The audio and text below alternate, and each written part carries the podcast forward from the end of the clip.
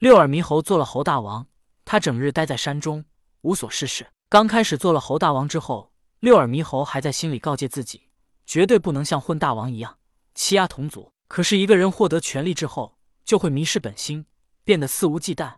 更何况是一只猴子。六耳猕猴获得了高高在上的权力，刚开始他还灵台清明，小心谨慎。可权力带来的快感，让他迷失了自我。一天，一个猴子给他捧来了桃子吃，六耳猕猴咬了一口。便重重的丢在地上，生气的道：“你给本大王吃的这是什么玩意儿？”接着，他还一脚把这只猴子踹倒在地。马、刘、崩八四将军看到六耳猕猴如今变得与混大王一般无二，都叹气摇头。这是赶走了狼，却招来了虎，真如混大王当初所言的一般，他们也会有后悔的一天。不过，唯一让他们欣慰的一点，便是六耳猕猴在猴族内强硬，对待外族也十分霸气，没有让外族欺辱他们猴族。混大王是在族内强硬，对待外族也算霸气。当然，这是在他能打过的情况下。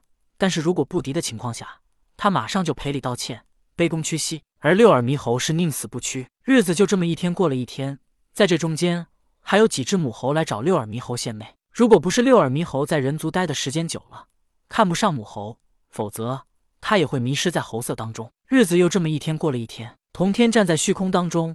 看着脚下六耳猕猴那迷失了本性的霸气模样，决定是该到了他出手的时间了。如果六耳猕猴仅仅是白面猿猴重生，童天不会出手，他犯不着与六耳猕猴牵扯到因果。可是那六耳猕猴身体里还有五彩石的意识，这本来便与他有缘，所以他不能坐视不理。他更不能看六耳猕猴就这样迷失在获得权力的快感当中，因为这也会影响到五彩石的意识。虽然五彩石的意识被压制，可是如今发生的一切，他都能感觉到。五彩石的意识与六耳猕猴的意识融为了一体。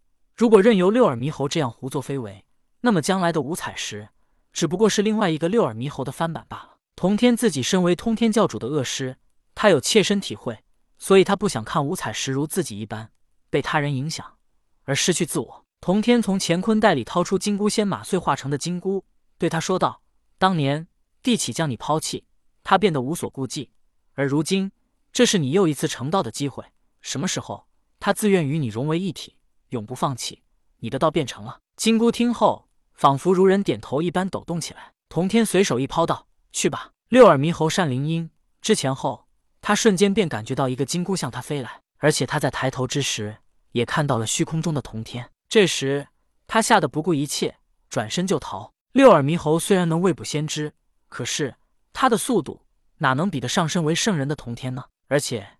当初六耳猕猴与混大王他们六猴战斗之时，六耳猕猴察觉到通臂猿猴来攻击他，可是他虽然能提前知道，但身体却躲不过，还是挨了一拳。人的想法可以瞬息千万里，但人的身体却做不到。六耳猕猴根本躲不开，金箍便套在了他的头上。金箍套在头上，六耳猕猴并没有什么感觉，他伸手摸了一下，只是脑袋上多了一个金箍，却也没什么疼痛的感觉。不过想到童天还在虚空中盯着自己。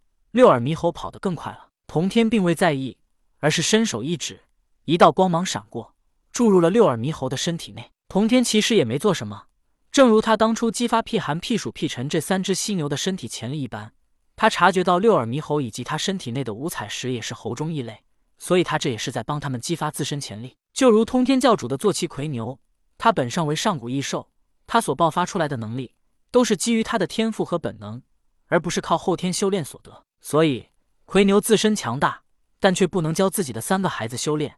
直到同天碰到他们，才传授给了他们修炼方法。六耳猕猴一边逃走，他的身体在同天一指的激发下，不停的变换着形态，时而猛虎，时而孤狼，时而飞鸟，时而游鱼。灵明石猴，通变化，识天时，知地利，移星换斗。六耳猕猴善灵音，能查理，知前后，万物皆明。此时的灵明狮猴被六耳猕猴的意识所压制，而同天激发出他们二猴的潜力，其他的潜力并不会导致他们的身体有什么变化。只有灵明狮猴通变化的潜力被激发出来之后，才会导致他身体不停的变换。但这一切，慌忙逃生的六耳猕猴并不知道，他也没感觉到自己的身体在变化。毕竟，这通变化的本领是灵明狮猴的，而不是他六耳猕猴的。六耳猕猴身体一纵，居然离奇的飞了起来。